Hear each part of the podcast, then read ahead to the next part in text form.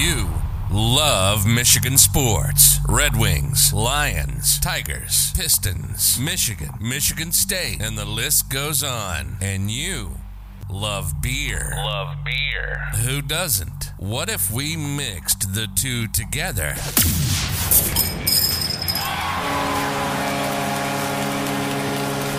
This is State of My Sports.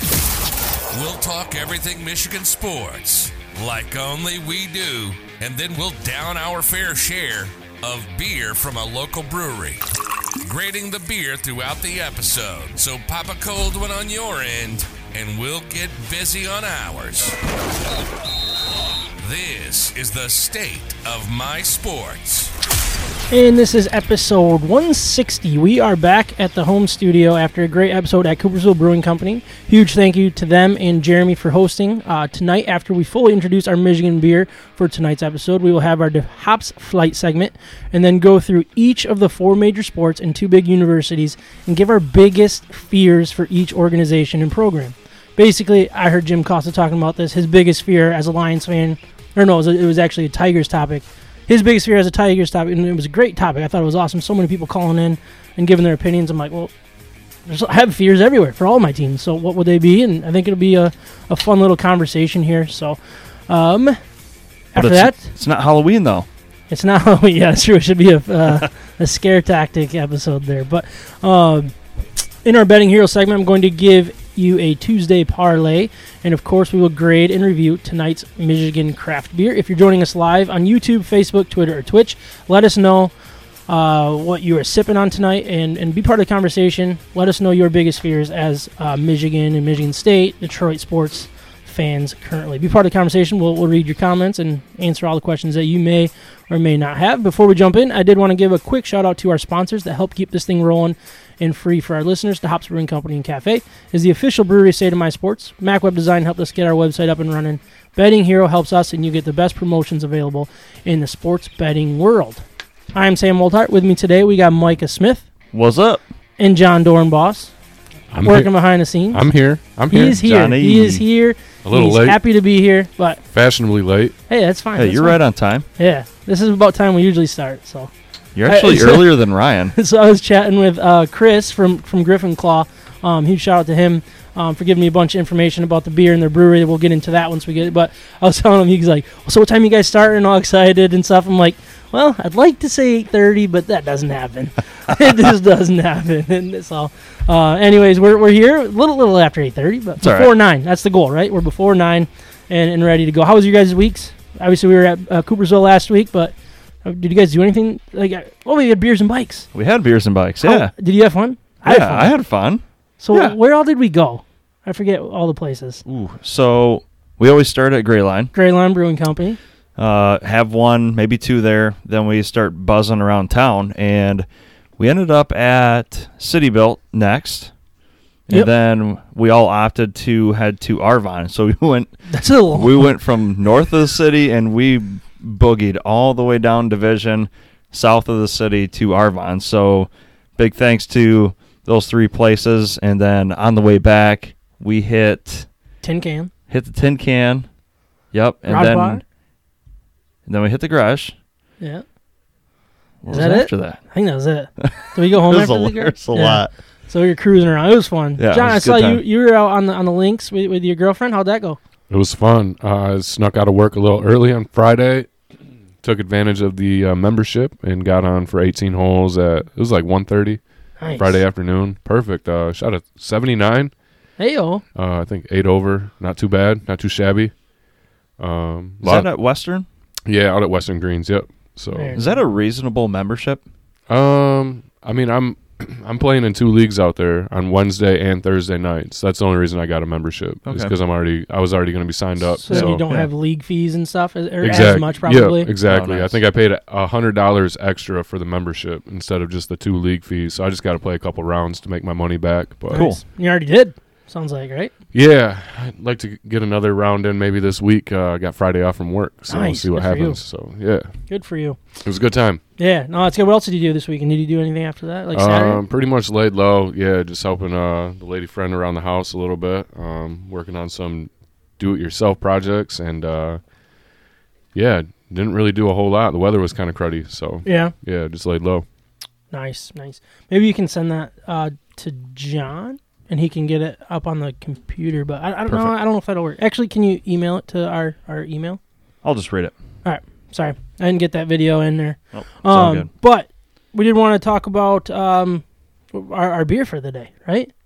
Really excited about this one. So last week when we were at Coopersville, uh, we I had their Mexican lager. I don't know if you guys ended up having that. Well, Ryan, you weren't there. Or Ryan wasn't there, but neither was Micah. Sorry, Um, Yeah, I but- wasn't there. Uh, I had something afterwards that was close to a Mexican lager. yeah. um, but I had that and it just tasted incredible. Um, and then I saw this one at uh, Total Wine actually hit that for the first time, nice. and I was like, "Oh, dude, I just got to try this one." What So- did you think of Total Wine? It was very all right. So I was with my wife and kids. Yeah, Um, so I was just I, I don't do good in that type of scenario. Like when I, my, you know, my kids in the way that I, I love Well, them to death, but they're always right next to dad no matter what. Yeah. And it's like, all right, I have to go to the bathroom. all right, mom's gonna take you to the bathroom. No, I want dad to take No. me. It's like, okay. right. So it's just kind of like one of those situations where it's like, I don't know. I, I I think I would really enjoy it if I was by myself and could just It, it go as slow as I walk wanted and, just browse walk for and look- hours. yeah, yeah. because it's huge. Like I looked at a lot of the craft beer and stuff, but I like I wanted to look at the gin and, and stuff like that, and I just didn't get a chance to. So That's Yeah. on 28th Street, right? yeah, yep, twenty eight. So it's the old Babies Are Us, right? Is that Yeah. what was there? Yep. Wow. So yeah, I mean it, it's really cool, and they're, they're a little cheaper, I think, than a lot of other places, which is nice. They claim to be absolute state minimum Yeah. on everything. So does so does uh. uh, Wonderland. they have a sign. Lowest in Michigan. A few weeks ago, I went to the Beltline Bar out there for dinner for my mom's birthday, and the Oh, reason yeah. the reason Nice. uh, the Beltline Bar was picked was because my brother wanted to stop at Total Wine to load up on some on some cigars. Oh yeah, yeah. Oh my gosh, Dude, the cigar. Their what- humidor what, do you was call that? pretty awesome. Humidor? Yeah, so I didn't I didn't know that about my older brother. Um, I mean, good for him. He's only smoking cigars and nothing else. Uh, but uh, yeah, uh, he's he's into it now, and uh, I got to catch up with him one of these days. Nice. Well, uh, like I said, we're drinking uh, gr- from Griffin Claw Brewing Company, is and they are based out of Rochester Hills, Michigan. It all started back in 2010, where brewmaster Dan Rogers had been brewing under the radar for years before he decided to send a couple of his IPAs to the World Beer Cup. He sent Norm's Raggedy A IPA. I'm just should I say it? If, if it's part of a name, I can say it, right? Um, Yeah. Norm's Raggedy Ass IPA and won gold and also won silver for Bonnie's Raggedy Ass for the Imperial version. Uh, in 2013, Griffin Claw Brewing Company was founded and opened their first location in Rochester Hills, Michigan. And then in 2020, they opened a second tap room in Birmingham, Michigan. But um, did you know that they actually have like spirits and, and cider too? Because I had no idea. No way. Yeah, and and Chris shared that with me, so um, that that was new. But I, I just feel like we got to try some of that. Some at some point we got to get our hands Uh, on If some you make a spirits or something. Yeah, let's talk. I I'm down to try anything. I love Let's that kind of talk. stuff. And honestly, we should we, we never do ciders. There's so many good Michigan ciders. I'm sure in this world, Well, like we never we never do cider episodes. we we'll should, have to get into that yeah. September, October. Yeah, I guess that, that's a good time to do it. I mean, they're they're not bad in the summer though either. How about Biz, dude? Like, it's just hilarious what he's doing here. Looks like a clown. Yeah. Anyways, you can find their uh, beer on their uh, website at at specialty stores all stores all over the state, and you might be able to uh, find some of their mainstays at your local grocer, or you can use their nice beer finder on their website. Um, tonight we are drinking El Ligero. Is that how you'd say it? Ligero. L I G E R O. Is that how you would say it, John? Ligero. Ligero. Let me turn that mic up. Ligero. Ligero. Yeah, Lee, Ligero, I, I believe. They I are exclamation points though. They're Yeah. not L's. So I got yeah, definitely. Oh, yeah, yeah. It is definitely L for sure. Um, but it is. What did I say it was? Hmm? Um, so basically, El Ligero. Um, I'm just gonna say it that way until I'm told otherwise. Uh, they started seasonally brewing a few years back and continue to reintroduce it each summer. It is their Mexican style lager with fresh lime. Um, it is 4.5% alcohol by volume, and it's crisp with lime and refreshing. Is what they say. it is crisp. No doubt about that. Ooh, it's first sip, solid. Um, he said uh, it starts as a crisp, refreshing lager on its own. Then they add, they went ahead and added cold pressed lime juice, so you don't have to, which is just smart. See, so they they did it like John. Your first, as I tell you what we're drinking, your the first thing is, "Do you got any limes? You got any limes?" I'm like, Poor John, I- we put him on the spot. but then I was like, I think it was brewed with limes, or but they added the lime juice as it was. So I mean, you didn't even have to add the the lime. And John there mixed enough- the lime juice. Good. I, Did- I haven't did you even. add a I, little I bit or haven't. no? I haven't opened it, but I'll just keep it off to the side for now. Like I said, I, I I'm- I'm a big fan of like a, a cerveza with a with a little slice of lime in a little there. cerveza. Yeah, a Modelo. What, what's your, so- you like Modelo? Modelo's Is my that kinda go-to. your go-to? Yeah, yeah. I'm, I got a sweet spot for Modelo right now. So Yeah. yeah. I don't. I, I think I would choose Corona over Modelo personally, but um, a The- lot of like my hockey friends and stuff, they they all choose Modelo. Modelo, it's got to be ice cold though. Like Yeah. anything that gets like remotely like you know sun sun warm, you know uh, condensation on, it, I, I can't touch it. But I like a what do you guys? cold. What do you think so far of your, your first sips of these? I think the lime is perfect. Like it's not too much, not too little. It is absolutely perfect. It's perfect the amount in it. because the amount in it, it it takes back from it becoming a sour. Mm-hmm. So it's it's not overpowering. It's not flavor forward. It's very lager forward, and you get a lot of the lime on the back end, and it's not too much. it's really nice. I, think it's really ba- really well balanced. Um, cool can too. I love the the can the way that they have like the bicycle on that. yeah, They have a bicycle, and then it It's says well done. Mexican style lager with fresh lime. But then they so they actually changed it. This I think this might be their first year with this with this one because it was like a a red can with with just the bike on it. It looks like based on uh, previous pictures. So Ah, um, little new little branding change, I guess. Maybe I don't know. Any uh, comments on what, what people are drinking tonight, John? Maybe just give me one. Well, I now? yeah, I do have to apologize to Carrie for last week because right at the end of the show we had some grades slip in as we were kind of cutting out, and Oh. I think we had a little long of an episode too, maybe at Coopersville Brewing. Hmm. I don't know. They had some good beers, but Depends on how what you consider long. I mean, I don't think two hours is long. no, not. I don't think so. I think yeah. Uh, but last week, uh, Carrie had the Trail Light from Arbor Brewing. Um, Okay. And released a score of 8.4. Like I said, Oh. the score came in a little bit late. I didn't catch it. My eyes were all over the place. Uh, but this week she's starting off with Daily Dose, Daily dose from Arvon Brewing. Arvon. That's right. a very uh, big, f- uh, I guess, uh, show and fan favorite, Arvon Brewing. Yeah. Um, but Kyle said uh, as the show was launching, he was on his way. So should we pause and wait for him? or yeah, I think we, we, should start over. should we just dive Yeah. right into the Yankees talk for him? yeah, Yankees sweep the Tigers. That's enough. Enough said about that. Uh, I just The had my Tigers first scored. sip. I just had my first sip, Yeah, what'd you think? and it's like really crispy. And Yeah? it's my, I don't know. My glass is doing something crazy right now. It's still like It's got a nice bubbling. little- so yeah. I don't know what they do south of the border, but give me another one. Yeah, so far, so good. Drinking craft beer, having fun, and talking sports in the state of Michigan. You're listening to State of My Sports. Before we jump into our The Hops beer flight segment, I want to remind everyone that The Hops Brewing Company and Cafe is serving incredible food and pouring some of the best craft beer in West Michigan. Chef Dan's revamped food menu and head brewers rotating Ben's rotating taps, wine and ciders make the hops perfect for whatever you have going on, from dinner with the family, late night drinks with friends, and everything in between.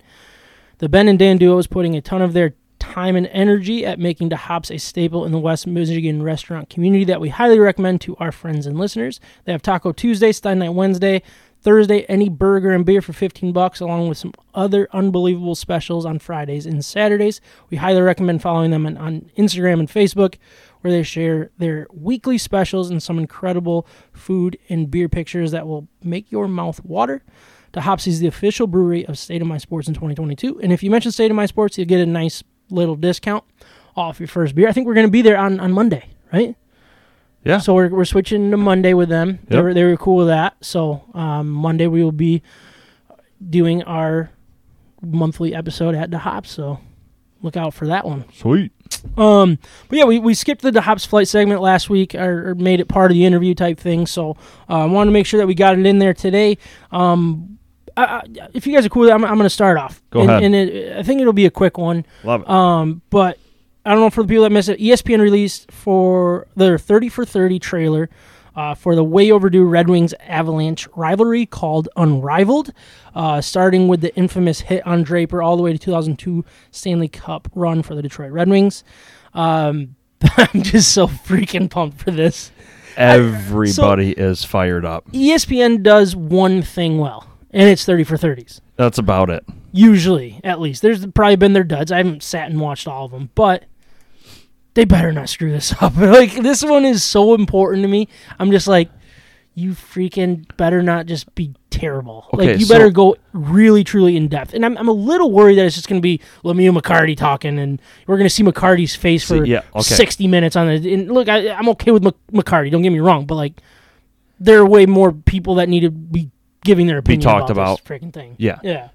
Is that what would ruin it for you? Is just a lot of Darren McCarty, or or what's running through your mind? Like, because you're really, really uptight about it being ruined, and you've mentioned it So not once, times. not twice, Every three, four, maybe up. five times. So, all right, my one worry of mine is in the trailer they had like they, they showed McCarty and Lemieux together doing like a, a question and answer type thing. oh yeah, and- yep. I, if they make it too buddy buddy now and kind of just do flashbacks of what they actually and they they make it more of, of how like the redemption story from McCarty and like um the the relationship that they have now like I don't I don't care about any of that. You know what I mean? Like I want the Okay, focus to really be on what this rivalry was and complete On the actual hatred, hatred, itself. absolute Yep. hatred. Yep. And I, I, I'm assuming that's what it's going to be. They're going to talk about what actually went went down and all that stuff, and I think that's important to do. But I just I hope that it's not too McCarty Lemieux heavy because as important as they were in, in the, this rivalry and like starting it and finishing it type thing, there was so much that went on in that, and I just hope that they, they address it all, you know. And, and, and another concern of mine is is it going to change my perspective of what happened? You know what I mean? Because like this was this was big sports for us. Like this was when we were falling in love with sports when all of this was going was on, and it was kind of the the first rivalry, the first taste of a real rivalry that we ever had in our life. I think, yeah, you had the Michigan Michigan State one, or sorry, Michigan Ohio State one, Yep. but it was just what we were told, what, like the history of of it was. This we were learning as we're we're, we're watching this Right. thing unfold. But what had happened, it was at the forefront of the entire sports world. Mm-hmm. It wasn't just hockey. It wasn't just Michigan. It wasn't just Colorado. It was at the very forefront, almost, almost in, almost in like worldwide news esque. Yeah, I would, I wouldn't say it was worldwide, but nationwide, no doubt. Mhm. Yeah, no, it was it was huge. And, and another thing, like, I mean, it's got to be fair, but like we're gonna learn a lot about probably why they hated us. You know what I mean? Like we've That's never, we've I'm never really about. heard their perspective, Right. Because we knew the dirty hit, Yep. and we look at it as Vernon won that fight against Wow. We look at it as Osgood won that fight against Wow. We look Yep. at it as we won the battle. We in our heads we won it all, right? Won it all because we Yep. won we won the three Stanley Cups in there too, but they won I think three as well, or maybe it was two. I think it was two. No, it was three. No, it was two. It was two. because they had They 96, had right? 96 in 2001, I believe. I guess it doesn't matter. Okay. But I mean, it, it feels like a win for us, and I feel like we're going to see a completely other side of it, and it might Oh, like yeah. just. You It's know, gonna like- reignite like, it. I mean, we were we were what eight, ten years old when this was all going on. Like when it started and go early teens and stuff. It's like we were young kids, Okay. and it's going to be completely different world Okay, of and- what we're watching this. Answer this question quickly. Do you want Edmonton or Colorado to win this series? Edmonton, Okay. but I didn't want you to think about it. But what? No, I I'm done with that rivalry.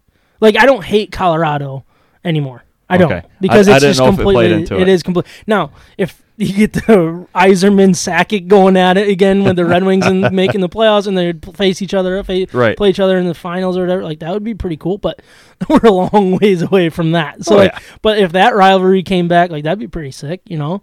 Um, but I don't, John. What, what did you think about that? Did you see the the trailer of it or no? I haven't seen the trailer, Oh. but Gotta watch it. I just man, You were you were a big hockey guy though like, well during that time, right? Yeah, and my my dad and my uncle like they religiously watched playoff hockey, and I just remember like a few of those games, school nights, whatever. My parents would let me stay up late, and I'll never forget like the blood on the ice. Oh yeah, Like that was like my first like memory of hockey so much is blood. just the blood on the ice. And it's like, how did that happen? Well, and then back in the day, my dad would record these games on VHS. So it was like, all right, we got to rewatch it. You know, like Oh, yeah. after after the game was before over. YouTube and stuff. Yeah, because you know they didn't really show too many replays live that night. You know, they I don't know they kind of showed the hits, but they they really didn't show too much of like McCarty and Yeah. Lemieux. They just kind of showed them like getting pulled off the ice. You know, and uh, Like, were you scarred by seeing blood on the ice? a, a little bit, but then it was just like, man, that's hockey. Heck yeah, Yeah, that's cool. pretty cool. You know, Could and you imagine seeing that? And John's dad's like, "Hey, John, you want to go play some hockey on the ice?" And John's like, Mm-mm. no, I'm good. Not I'm with good. you. You're a big guy. You I- know. I mean- uh, there was always the fight, right? Like it was obviously the big one with McCarty and, and then Vernon and Waugh, and like that was all the focus of, of that game. Right. You re if you rewatch, have you ever rewatched it or like a, a true The- the highlights of it of that? No, of that that specific game, because there It- is not in so a long much. time. There's so much that happens in it that I had no idea happened. it wasn't like, there were really? so many fights. Adam Foote, right? Adam Wasn't- Foote he and was- Shanahan he was- fought twice. I Yeah, he was getting real like chippy. Um, Yeah, it was. I guess too, like part of that rivalry that I don't quite like remember as vivid was the hit on Draper. Okay. You know, like yeah. Obviously, like the two the two teams were like great teams in the Western Conference, so there was that rivalry. But like later in life, revisiting it, you get to see like, oh, this is really why they hated that guy. you Yeah, know? it was. um, it was a dirty hit for sure. Oh yeah, and then I don't know. It's just cool to see like Igor Larionov get involved because he was always like the grandpa on the team. You know, like for us, right? Yeah. We watched him get really old on the team. Um, yeah, it's just I don't know. It's one of those things like to be proud of a Detroit as a, as a Detroit fan. Yeah, one Um, thing that I, I hope that they get in is hearing what Dino Ciccarelli has to say because he obviously wasn't on the team Right. the following year, but he Yep. was the one that said, I "Can't believe I shook that guy's hand." Like just furious that he shook his hand in that line, just so mad, and and that was one quote that he had, and it's just like. I just want to know, like, if, if he gets if he talks about it at all, and like how pissed he is that he didn't wasn't part of that that run. Not only for the fact that they won the Stanley Cup, but like they should run have him on the special. they should. I mean, he's a Hall of Uh, they- Famer. I'm sure they, they- will if they if, if he will. I- don't care how long it has to be. They have to incorporate every single notable piece hmm that has transpired during that time. Yeah, It has to happen. Yeah.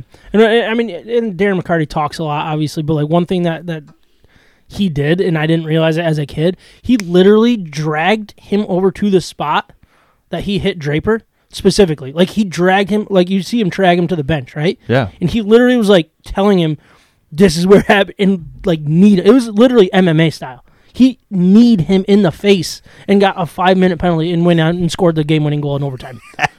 that wouldn't happen in this day and age. Well, and that's that's it too. Like the reaction from Darren McCarty scoring that game winning goal. Mm-hmm. That's something that I mean, it just sends chills down my spine. I literally just got chills that- thinking about it. it's that it's the guy that he's the dirty work guy. He doesn't score. You Yeah. know when he does, it's like oh, it went off his skate or Yeah. something. You know, Yeah. off his kneecap. But to see him just go out and like I don't know, yeah, put the the icing on that cake, man. Yeah, it's so fun. It'll, it'll be really, really exciting. And well, I don't know. I don't know much about it. I don't know if it's gonna be like a multiple piece segment or is it just one episode, one and done. I have no idea. I should probably look into I that a don't think more. those but details are released yet. It'll be interesting. I know it's gonna come out during the Stanley Cup Finals, which is cool. They're gonna, What? yeah, yeah, they're gonna air it right around then, like uh, probably after like game one or two or something like that. I, I don't Let's really know. go. Yeah, but uh, Micah, we'll we'll jump over to you. Uh, it looks like John's gonna look up those details for me, so I give our listeners the, the true information. We're going from dirty hockey talk to dirty football talk. Man, that's that's about just as dirty these days. So- you know? So we're we're coming in quite a bit late. You know, news comes around, it flies around. New news is old news at this point. Um, but uh, two weeks ago, Nick Saban and Jimbo Fisher really, really jumped down each other's throats. Welcome to the NIL world. so, um, you know, per Nick Saban fashion, that man started it off, and he accused Jimbo Fisher and Texas A&M, and said that they have bought every single player. Hmm. Now, whether or not that's true, I don't know. Well, but he what, made the claim of buying every player on Texas A&M, and Jimbo Fisher got so fired up and shot off. So, um, we do have the clip of Jimbo Fisher, and me yeah, tell me when you want me to hit that. I, I think I got it here. you might as well hit John, that John, you now. might have to jump the, the volume up, but just be prepared. You might even get an ad in here. You never know what's going to happen. Yep, ad. So turn it way down while we talk. I'll tell you when to turn it back up. Um, but no, it, it, I think this is just the NIL crap that we're going to be dealing with. And and the funny thing is, is I love what, that the SEC is the one doing this because they're all pointing at each other, but they're all doing it. So all right, I think we're good, John. Jump jump it on up there. I think we're good. a reputable head coach could come out and say this when he doesn't get his way or things don't go his way. The narcissist in him doesn't allow those things to happen, and it's ridiculous. But when, when he's not on top, and the parity in college football he's been talking about, go talk to coaches who coach for him. You'll find out all the parity. Go dig into wherever he's been. Ooh. You can find out anything, and it's a shame that you got to sit here and defend 17-year-old kids and families and Texas A&M because we do things right. We're always going to do things right, but we're not. We're always going to be here. We're doing a heck of a job. These coaches have done a great job. Our players have done a great job. The whole organization of recruiting people. It's despicable that we got to sit here at this level of ball and and say these things to defend the people of this organization, the kids, 17-year-old kids, and their families. All right, Jimbo. It's amazing. Some people think they're God. Go dig into how God oh. did his, his deal. You may find out about, about a guy that a lot of things you don't want to know. Ooh. We built him up to be the czar of football. Go dig into his past or anybody that's ever coached with him. You can find out anything you want to find out, what he does and how he does it. And it's despicable. It really is. And it's a shame we have to sit up here and have this conversation about things we do. And it, and it's personal to us, yes, it is. It's personal to A&M, it's personal to our players, it's personal to our coaches, and everybody involved. And I know the guy, know him really well. It's amazing that we're allowed to do those things. It's really despicable. And I, and I hate it for our players who are coming here, who did things the right way, have done things the right way, and will continue to do things the right way. I apologize to you that people insult you publicly the way they're doing it. And our fans, I, I apologize to you guys for people saying those things about Texas A&M. But promise you this: there are no there are no violations. There are nothing wrong. It's the second time we've had to do this with grown men who don't get their way. Wait, are the kids or the and throw a grown men? And Oh, never mind. Never mind. just go ask all the people who work for him. You'll know exactly what he's about. I always said this. My dad always told me this. When people show you who they are, believe them. He's showing you who he is. Questions So Uh, to the left. That was also after Saban's claim of he he followed up his claim of Texas A&M buying every player with we haven't bought any of our players. Oh, jeez. We're doing things the right way. Yeah, and and I, I don't know where you're gonna go, with, but like what I'm thinking that is, I just love for the fact that SEC is trying to pretend that they're all holier than thou when they're the dirtiest of them all. All of them are. Yeah. And and honestly, Michigan, Michigan State are too. Big Ten is. Ohio State is. Like to call like, it- but I just love that it's happening. It's finally exposing what we have all known for so long, and now you got the SEC going at each other. And you got the SEC commissioner, saying, commissioner- shh, shh, shh, He had to put a damper on what had exploded weeks ago. And you know, since then, um, you know, of all people and of all universities that I just absolutely despise, Ryan Day comes out and says, "Our roster, we need 13 million to keep it intact and keep it going." which is supposed to be illegal. Which- to s- come right. out and say something like that. Right. And so that happened uh, a handful of days ago, and then this was tweeted out today from um, a uh, a notable Buckeye account. And so this is per Ryan Day. He said, "Top tier QBs here at Ohio State they require two million in NIL. Elite edge rushers require one million. Top offensive tackles require 1 million. And Day said, if you're not in the game when the players ask, you're done. So so to come out and say the money has to be there Yeah. and we're not talking NIL at this point. We're No. we're talking about funneling and it's almost like it's almost as bad as laundering money in a sense. It's Like you're yeah. you're bringing in money through the boosters program. Oh, we're ta- now we're talking high school subjects is booster money. Mm-hmm. You're bringing in booster money, millions for the football program. I can't even imagine what the baseball and all the women's sports programs are going to be fired up about. Yeah. So Let's wait till Title IX gets a load of this. Right, right. so so far, Michigan, Michigan State, everyone else across the Big Ten are are lagging. They're behind or they're staying quiet. And I just I have such a problem with how it's the wild, wild west. And honestly, I don't see it changing. So what I'm going to be screaming about is I want my university. I, I'm a Michigan fan. I want them to start start getting dirty. Yeah. I mean, it- you are going to get left behind so fast, and it's already happening. It feels like it, right? And it, and it might just be the fact that they're not talking about it. I hope to God that it's just like we're just not talking about it the way that they are, and we're actually way ahead of all of them. You know what I mean? Um, now, Yeah, prove the- me wrong, These teams please. are these teams are breaking rules, obviously, but they just don't care, and the NCAA doesn't seem to care. They and that's a, another care. issue. It's like, well, what's the what are we going to end up at now?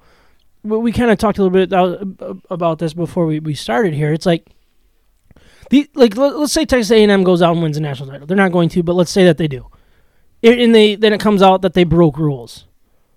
It's not going to be a vacated championship. It's not going to be a vacated Heisman like like we've seen in the past. It's vacating wins or anything like that. No. It's going to just be all right, we need to get control of this. And right now they don't have control. And I hope that Michigan and the Big 10 and everybody but Ohio State takes advantage of this and really just starts competing with the SEC because yeah, the SEC it might mean more, but the money's in the Big 10. right. And, And it should be there. We should be getting these players with the money that we have. and I kind of look at it as NIL is, is is a very very large freight train that is moving downhill very quickly. Yeah. And there, I don't think there's any way to edit or stop it in a sense because we we talked earlier about you know a lot of these players have have six figure seven figure deals with Yeah.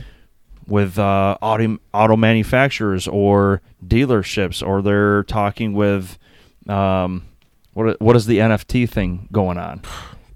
Blows my mind. I didn't even figure it out. So a, a lot a lot of money funneling to the players themselves. I mean, the NCAA is not going to be able to step in and go, "Hey, sorry, you can't do that. You can only have s- such and such money. It can only be funneled this way and this way." That the players aren't going anywhere. Yeah. They're they're stuck with either this university or the next one that's doing something just as dirty. Mhm. So I mean, I just don't see where where we kind of curb the NIL. I don't see how it gets any better. I don't. I mean, It's- John, do you have an idea? Ca- Carrie's wondering what the point of even having any rules is anymore. You Yeah. know, like well, That's basically what we're dealing with right now. Is, Yeah. Right. is there are rules, but nobody's following them. it's like putting together like a, a fantasy football roster at this point. You know, but you only Yeah. get you only get so much cap space, which is a lot of cap space for college athletes, if you ask me. Um, right. I didn't get paid any money to do anything in college. You know, so like, right? um, I was Yeah, I- paying to play college hockey. it's so- it's I I just again where does where does the road end with all this and like where does it leave uh you know the the other 90% of the country and student athletes that are trying Yeah. to you know advance their And- careers And if you if, Right. if you go back and listen to previous episodes before NIL was a thing, like I've been I've been talking about this for a while. It's like as soon as this Mhm. door opens, you're gonna you think you're gonna pay these guys? All right, well just wait. And then that that flood the floodgates will open, and then what's gonna happen? And right now the NCAA is sitting there like, oh my gosh, what are we gonna do? What are we gonna do? I mean, we got to make this fair, and blah blah blah. And now they're literally screwing themselves. They're they need they're losing control. And the NCAA, look, it's going to eventually get an atomic bomb put on it. It is going to be gone, and that's what we're starting to see right now. Is that atomic bomb literally taking off in an airplane right now and just waiting to drop it on the NCAA, and NCAA will be gone, which I'm okay with. But Oh, what's gonna happen? What's gonna happen with all that is you're gonna lose tradition. You're gonna lose what truly makes college football great. Why people like college football and don't like NFL football. You're gonna get rid of all of that. The the just the pageantry of it. You're you're it's it's pretty much gone right now, but people just don't realize it yet. And it is you're about to start waking up to absolute cluster if you like the tradition of college football because it is gone. It, could very much get a lot worse because where you de- where you do see that tradition, you're going to start seeing a lot of money flying Yeah, it, with TV deals, with conference deals, if conferences stay intact. yeah. with brands. blown up conferences. They're just going to Right. SEC's talked about creating their own thing, and we're going to have our own champion because we're Right. the. As Right. It's like okay, well, get ready because this is about to. This is about to be really, really ugly. Let's just. I, Yep. I think that's where we're at, and Yep. I'm glad that it's starting with the SEC because they can all, You know, you know, Expired. Expired. Expired. John, what you got? Somebody that isn't expired and just always seems to find himself in the news. uh oh, We're gonna talk some golf. Oh, are we going to talk about Phil Mickelson? good, good, good, good, good. Well, amongst- goal. Are we amongst gonna others- talk about Phil? well, the match happened last week. And the match did happen last week. did it? There was a hockey game on, so I didn't watch it. I watched a little bit. It was, it was all right. I mean, I'm glad Tom Brady and Aaron Rodgers won. Don't get me wrong, but like, Patrick Mahomes don't belong on a golf course. I'm sorry, dude. I'm sorry. I'm really sorry. Stick to football. Stick to your day job. Let me get out there and play. Oh no, but the is it Live Golf? Yeah, that's um, interesting. league is is taking off in Saudi Arabia, and their first uh, inaugural um, uh, tournament is this weekend. Can you explain what that is? It's uh, a Saudi Arabia backed, funded um, golf league, golf tour that's going to try to compete with the PGA. Um, players are already starting to jump ship from the PGA to go play in these tournaments. They've been offered buco money. Um, Is it true I- that Tiger Woods was offered one billion dollars I heard nine figures. No way. high nine figures too. and he turned What? it down? Yes. like, what in the world? yeah. Talk about revamping your career. Maybe Yeah, get- hey, getting some of that uh, Tiger? prenuptial back. yeah, right. exactly. uh, no, so um, you know, it, it kind of broke. Uh, DJ or yeah, Dustin Johnson's name came out, um, and it sounds like they're offering him a hundred million dollars plus whatever he wins in winnings. This is like a contract to play golf. Uh, a little bit different than the PGA. You know, you got guys that have endorsements. You got guys that make cuts consecutively and can win some money. Uh, you win a tournament and you win a bunch of money, but to be handed money up front, It's a new world. yeah, Guaranteed money. Guaranteed Right? money. Um, other names. So I, I don't know for sure that Dustin Johnson has said yay or nay on this. I thought I heard he was in. okay. I, I'm pretty I- sure he accepted the deal. Yeah, I, I mean I don't blame him. At this point in his career, he's proven enough on the PGA tour Oh, to, yeah. to take a risk, a gamble, and uh, I'm sure Paulina loves the schedule of Saudi Arabia golf.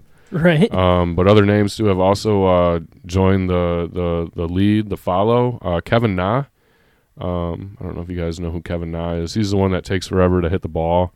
He's got all these like waggle things with his swing, and he's just I don't know. Guys have gotten on him over his career about hurrying up, pace of play, blah blah blah. Mm, Anyway, nah. he's yeah, he's uh I don't know, he's a middle of the pack guy. I think he's ranked in like the top 40 in the world, but um I guess that's middle of the pack, big pack. ask ask me if I've heard of him. Uh Kevin Na, N A, Nah. Mm, Nah. nah. All right. Uh, but yeah, and then Sergio Garcia um, was also on the list. He's already kind of spoken out against the PGA.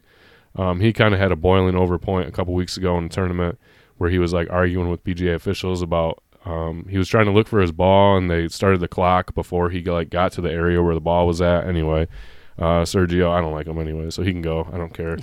um, but yeah, recently, uh, as of I think it was yesterday, Phil Mickelson announced that he will be playing in the tournament this weekend. And, got uh, all his betting debt wiped away. Is that what? Uh, I don't know. he gets paid. So I, I listened to the DP show too much, but they interviewed a guy that wrote an autobiography about him, and I guess uh, his little cohort who uh, took the took the big fall in that whole gambling scheme Yeah. stuff, foundation stuff, um, is in prison and currently working on another book.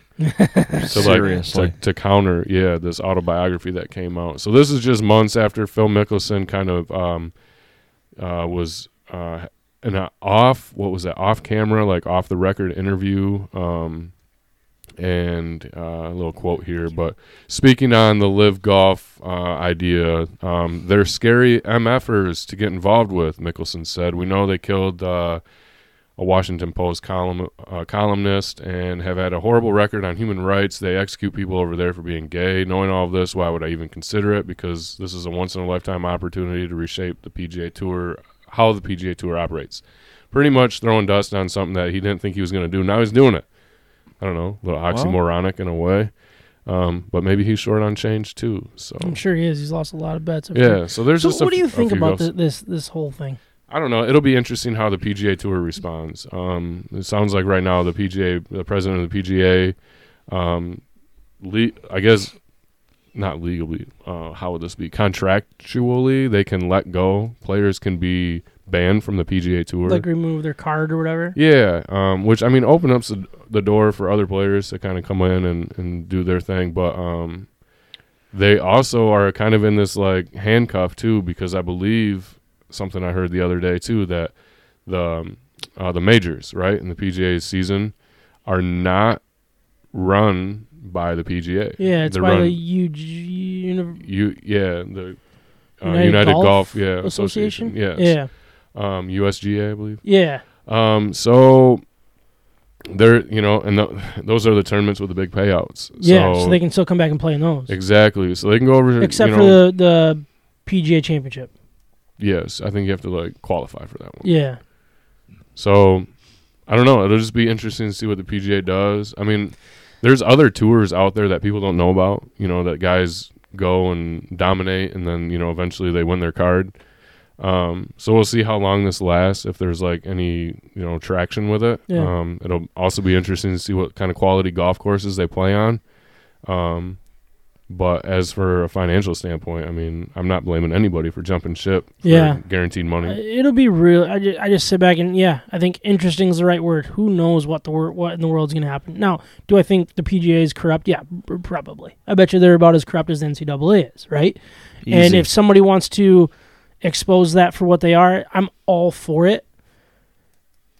But I don't like Phil Mickelson, so I'm going to be Well- against it now. Yeah, I think the biggest thing too is like the players don't want to be controlled by the PGA. Again, It- we're we're seeing this in every every professional sport and like avenue as at right right now. Yeah. The players want the power and um I guess in a game where you're not on a team and you're not uh you know under the ownership of somebody, um I feel like they should be able to do whatever they want to do. But it'll be interesting to see what happens. You know, I think that may be very true, but then you you get to the point where you have such a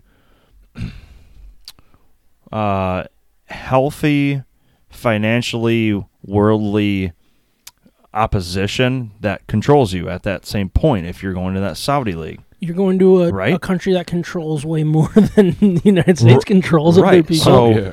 So if, if these guys really do think that they're going to have a bit more freedom and and being less controlled, I sorry, you you have a rude awakening in Mhm. my opinion. I I just don't think that's going to be the the, case. the, the difference between this and like the failed football leagues that, that try to compete and stuff like that is this this league has money lots and lots of money and it sounds like they're willing to spend it what the end what what in the what is going to happen in the end i have no clue. No idea. It is bizarre what's going on um but it'll be very very interesting. And I, I'm, I'm excited for it. I, I like this kind of stuff. For for a, a sport that i'm not like dedicated to and like you know what I mean? Like kind of just an outside fan and I'll watch it every once in a while cool like just Yeah. cause some drama I love drama Well, they have Greg when it comes to Norman. sports drama Yeah, Greg Norman's kind of running the show too.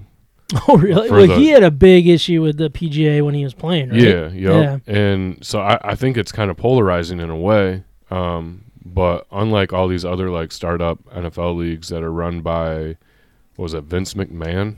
Yeah the right? XFL Yeah. Um, the you know, Rock I think bought XFL now or So- something like yeah. that So like yeah. Greg Norman has a history in golf, and he's arguably probably one of the top earners in the in the sport, um, just for his popularity worldwide. Um, so I think it, it does have an opportunity and a chance to like flourish. And like you said, Sam, if there's plenty of money floating around, it's not going to be hard to get people this out, is out why there gas prices are going up. oh Dang. got it thanks Phil Follow us on Instagram, Facebook, Twitter, YouTube, and Twitch. State of My Sports.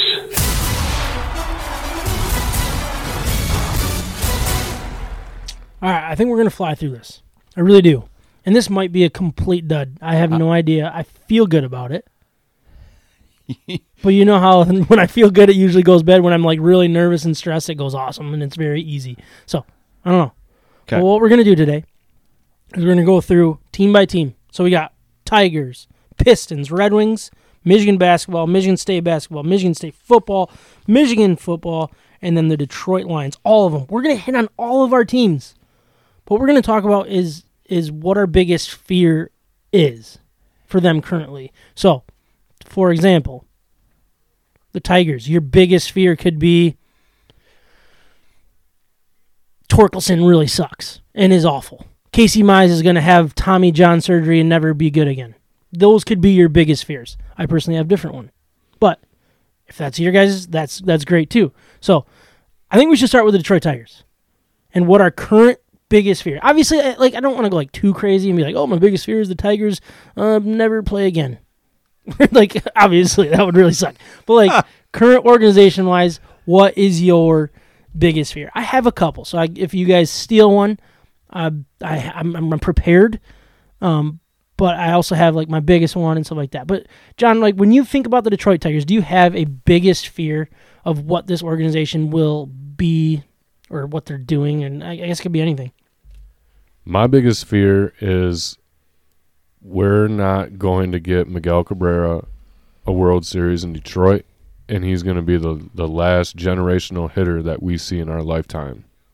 That's a fear of mine. That's a legitimate fear of mine. I think that's, a Pretty very good brutal fear. and yeah. Um, I don't know. There's there's all these comparisons. People are hyping Mike Trout this year. It must be slow in L.A. They got nothing to talk about out there. I don't know. He's also in like an over thirty slump. So currently. yeah, and it, I I mean, he still he still has to play out of his mind for another ten years to even come close to sniffing the numbers that Right. Miguel Cabrera has on his plate right now. Mm-hmm. Um, Miggy's looking like the best hitter on the team this year, He's hitting over three hundred. and I didn't see that coming.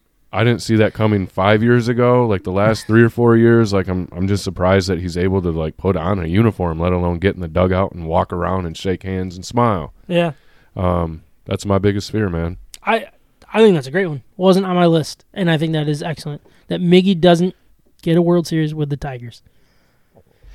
It's very. uh, It's probably going to happen too. Unfortunately. Yep. But I like that one. Micah, did you have one that stood out to you? I do. So, besides the uh, living nightmare we're currently in, um, what I do fear is like deja vu. Having Al Avila's beginning of his tenure absolutely bomb just now. And I didn't put that I didn't put that very well. So what I don't want to have happen, my biggest fear is for him to completely destroy what's been building for far too long. I, I don't want him to bomb trades Mm-hmm. is what I don't want to have happen when we're trying to acquire guys and he was getting rid of guys at the beginning of his tenure. I don't want to end up on the short end of the stick when we're acquiring guys. I don't want to give up this. I don't want to give up that. More of our prospects. You're I saying. just I Yeah. just don't want him to do it wrong. There, I, there's no other way to put it. When you look at what happened at the beginning of when he became the GM, it was so bad. Mhm. Like he sh- he showed his hand to the rest of the league. Constantly. It and it and it was it was on like national sports talk. Hey, Al Avila came out and said today we're ready to trade JD Martinez. Yeah. Like Then he traded him three weeks before the deadline. What how It- Oh my gosh. I don't want that to happen. I, I need honestly I need someone else at the helm besides this guy. So it's when we start trying your to- biggest fear is just continue to tread water with with Al Avila running the ship. basically, yeah. That's a fair one. I guess since we're uh, doing our teams, Kyle had to chime in. Um, his biggest fear is that the the Yankees look strong this year. Is it? Correct me if I'm wrong. When they have really good years, don't they choke in the playoffs? I don't know. Oh yeah, Maybe. they will. Maybe Kyle. They will. Throwing that one out to you, bud. They will. They will. They always do. All right. You ready for mine? Do it. One of them. I'll give you one of them. Can I give a second one Yeah. when you're done? Yeah. All right. All right. My biggest fear is AJ Hinch in this opt out comes to fruition. And he looks at this organization as the joke that they are under Al Avila. He knows that Al Avila has no idea what he's doing. The Ilitches are going to continue to stick with Al Avila, and potentially the best manager in baseball walks and walks away from our organization, and we become the laughing stock that a, the manager literally just double middle finger walked out backwards. then you're gonna have Baez opt out too, and you're gonna have all these opt out. We're gonna lose everything that we might. Not that I'm worried about Baez right now because he sucks, but Starting to kind of build. like I'm just so terrified that this organization is we're going to take even more steps back because our manager is saying you guys are far from good. I'm done with you and just you suck basically. And I feel like he's I feel like it's happening. I feel That's and I love AJ Hinch. I love AJ. I want him to stay. I say get him a new deal. Why hasn't that been talked about? Why hasn't that been done? I don't know. Is it Avila? I give AJ Hinch full control. Give Get rid of everything. Al Avila and figure it out. And another fear though was like, if you move on from Al Avila, is that his free out of being like, hey, look, I, this isn't the GM that hired me. I have the opt out. It's smart to do that, and we don't resign him. Like I'm just, it's just uh, the AJ Hinch thing, and it's not AJ Hinch that makes me. It's just the fact that they have this opt out. I feel like he's going to take this opt out, and it's going to screw us in the you know where. And I'm very, very. really oh, I'm stressed, yeah. stressed about this. You have no clue how stressed I am. Let's go, Nugent Hopkins. I had him getting the first goal, but it was like one of those free bets that if he ends up scoring, you get your money back. He didn't get the first goal, obviously, but he got that goal, so I get my money back. So that's a positive. Less stress. that's good. Money, right? baby. Get my money back. All right, my number two Yeah, was your probably should be number one. My biggest fear as a Tigers fan is at the rate he's playing right now and what he's accomplished in recent years, Justin Verlander goes in the Hall of Fame as a Houston Astro. Oh, oh, don't you say that. That is such a good one. That is a really good one. All those years. But on top of that, like, if we don't have AJ Hinch, he won't want to come back, right? Now you've got me bothered. Hot and bothered, baby. That's what You this guys are gonna segment's have about. Another Ti- one. Tigers nightmares tonight. I have another one. If you're ready for it. You ready for it? Rip it. And that Chris Ilitch is way farther from who his dad was than we realize, and we need new ownership more than anything. We- Because, we already know that. But uh, but we know that in this rebuild, yeah, don't spend money, and I I, I kind of like that we haven't. I think there was a good chance to now, but like, is he ever going to? That scares the you know what out of me. Like, are, do we have a guy that's just looking to just launder money basically? And I'm going to put money here and make money here, and I'm going to make money off the Yankees luxury cap because they pay crap amount of dollars, and I'm going to make money off of them and never pay anybody. Like really, truly try to win. Like that scares crap. Does he care about winning, or is he just looking to spend as least amount as possible? That- and that that's one me. of the things I loosely understand about baseball is because there is no salary cap and these guys have such deep pockets. Most of the teams do. Mhm. Like I, I, I really do understand, you know, a, a small handful of years for a rebuild.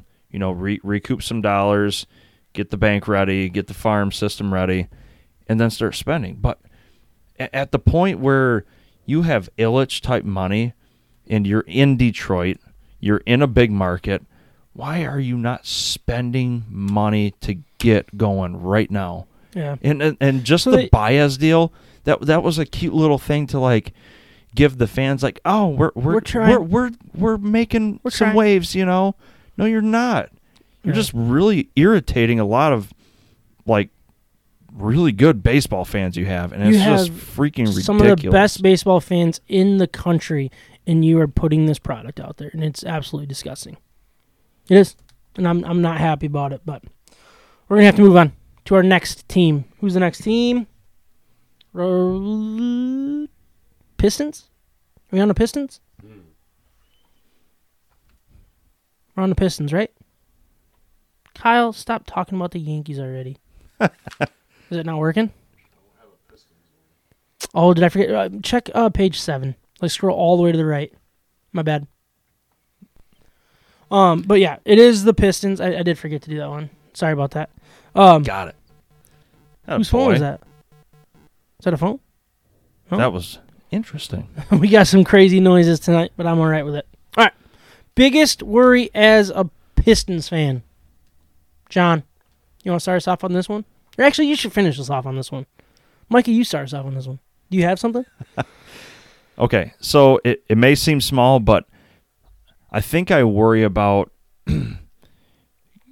Cade Cunningham, whether he can truly achieve that that number one overall stardom where I think I think we look at him like our LeBron James pick. There's some people that do. I don't I don't think the guys in this room do. No, I think we know what it is. Right, Yeah. right. We know what it is, but we still we still really really want him to get there, right? We we want him to become that LeBron James. We want him to become that Star. that just the star that that other teams that 30 some other teams are clamoring over. And I and I don't think mm, I don't think he's going to get there. Like where the NBA is going right now, we're we're we're back to building teams instead of buying twos and threes, right? Mhm. I think seems that's like it. I think that's the where that's where we're going, and I can be very very okay with Cade and the guys to follow, but for that hope for him to become that worldwide star in Detroit, I that that's what I worry about, you know. Yeah, no, I, I think I, I can't say I haven't thought about that.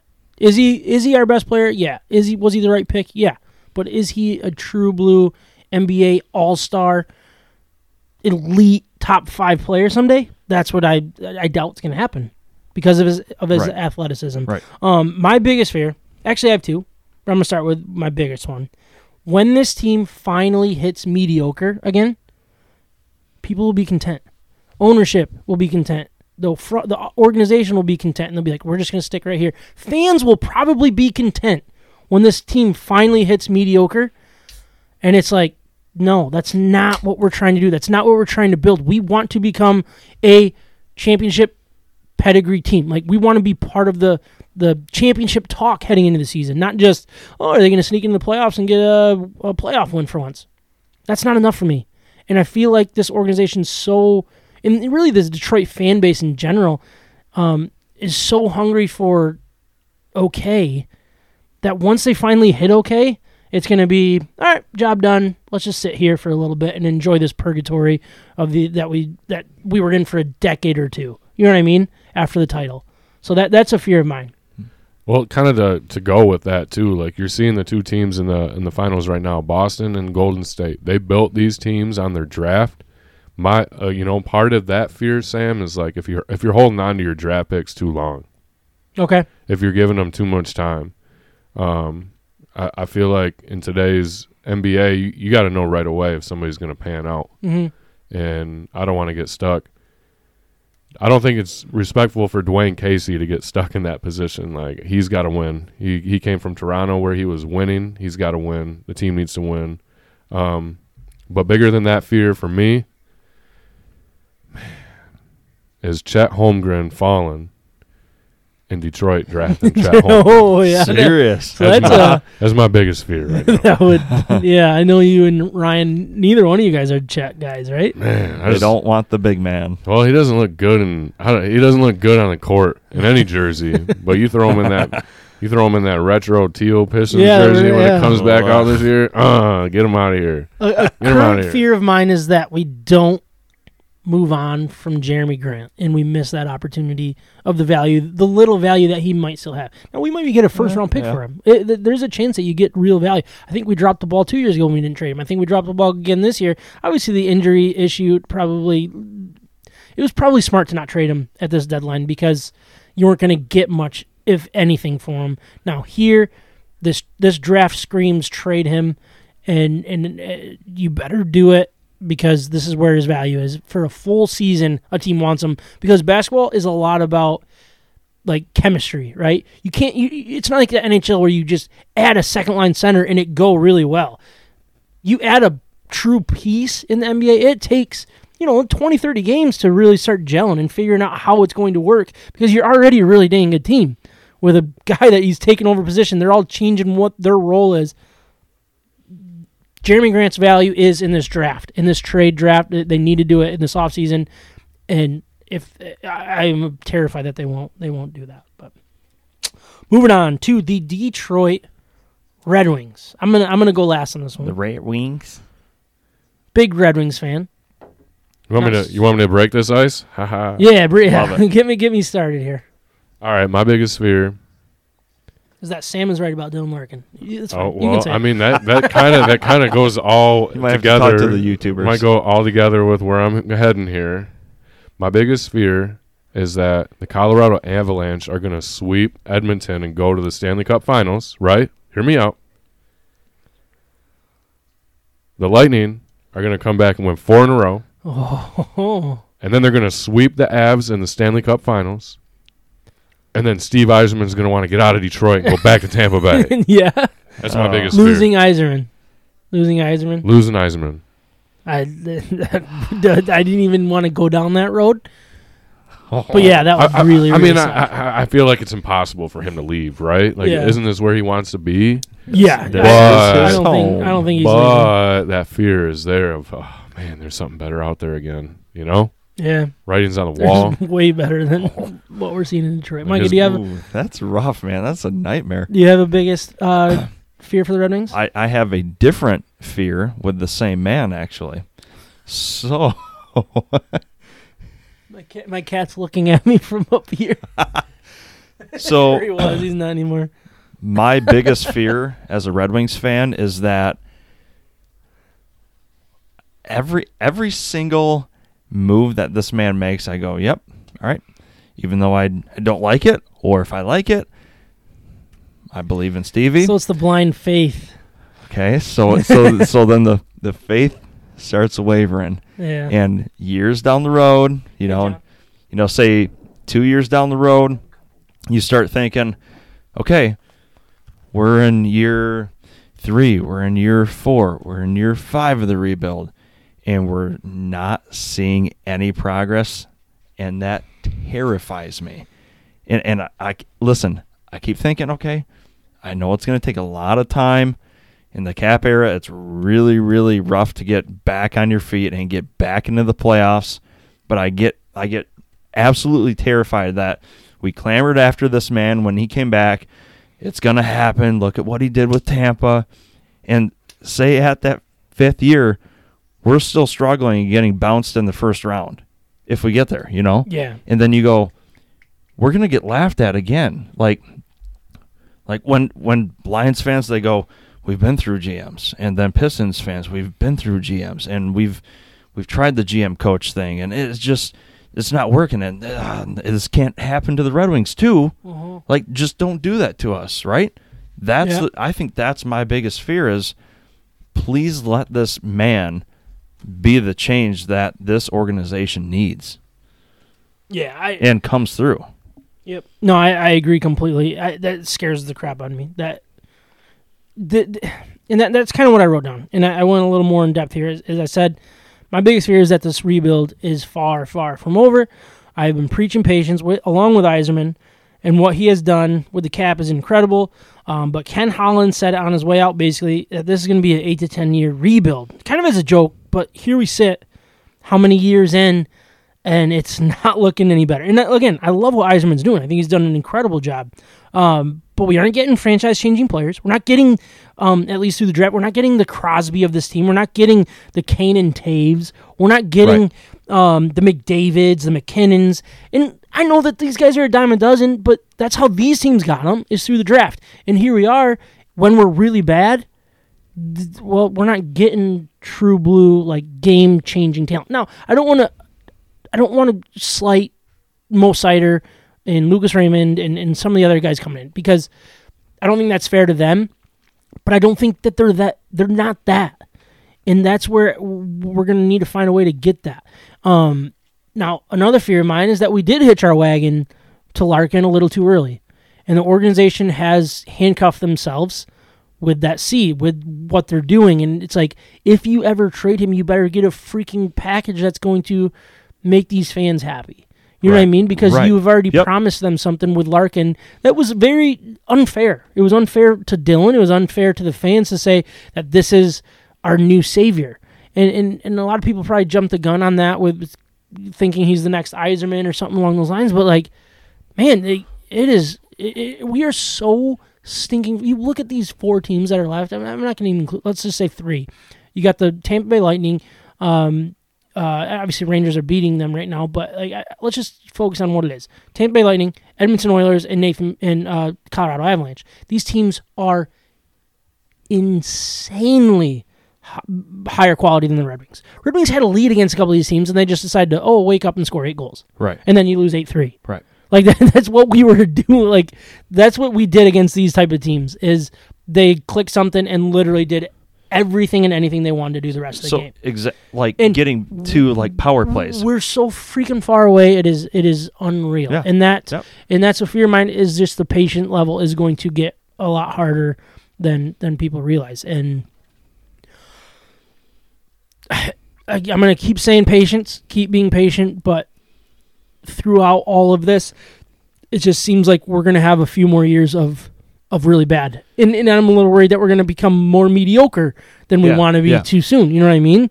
And maybe kind of go into that that Pistons of purgatory. Now I think it's a little different. In the NHL, you can you can get out of purgatory Mhm. um, without going down. Like you can go up from ter- purgatory. we watched Steve Yzerman get us out of Ken Holland's purgatory. yeah. Oh, that was that was gosh awful. So I don't know. So Eh, to to one of your points though, if if you are one of those people that does worry about getting a package or or something, um, I don't know, what, what should I say, fun or amazing in return for what she Dylan Larkin. That's definitely what she said.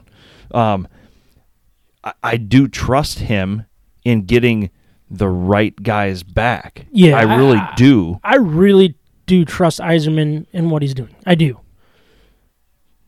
I, I just wonder about that clock. When are Okay, people going to start? You know what I mean? Yep. and and uh, he he, he doesn't have. I, no, I don't think he's going to jump ship like like kind of John joked about and, and brought up. Um, Is giggling over there. I just I don't know. When are the fans going to do? it? And is it going to ruin our perspective of Yzerman? You know what I mean? Like that's a major fear because look at what happened with was it Dumars? Was that who the the GM was for the Pistons? Like people loved him, loved him, loved him, and that ending was just ugh, not fun, not fun for anybody. Well, But he was Yeah. part of that Darko draft too. yeah, you can't you can't sleep at night if you're Joe Dumars. Yeah. So.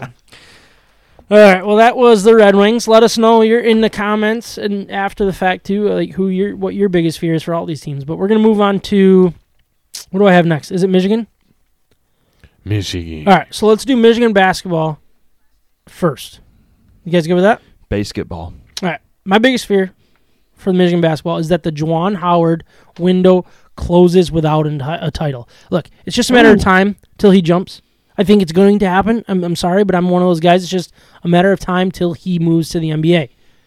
When it is, I, I don't know. I don't really care. It's going to happen. I think that's the end Yeah. goal for him. I think that's the end goal for what he was designed to become in in, in all of this. Did the cat just open the door? Yeah. Man, that Yep. cat's talented. Um, but that that is a fear. Is that like, is he just going to be the next guy? You know, similar to what Beilein was. As much as we loved what he did, he never sealed the deal. And now here we are again. We're going to have a coach that we probably will never seal a deal with, and he's going to just leave and never come back. Honestly, in in my opinion. But what is your guys' biggest fear So- about Michigan basketball? I, I basically had the same fear, so I'm going to put a little spin on it. I'm going to have the fear of how he leaves.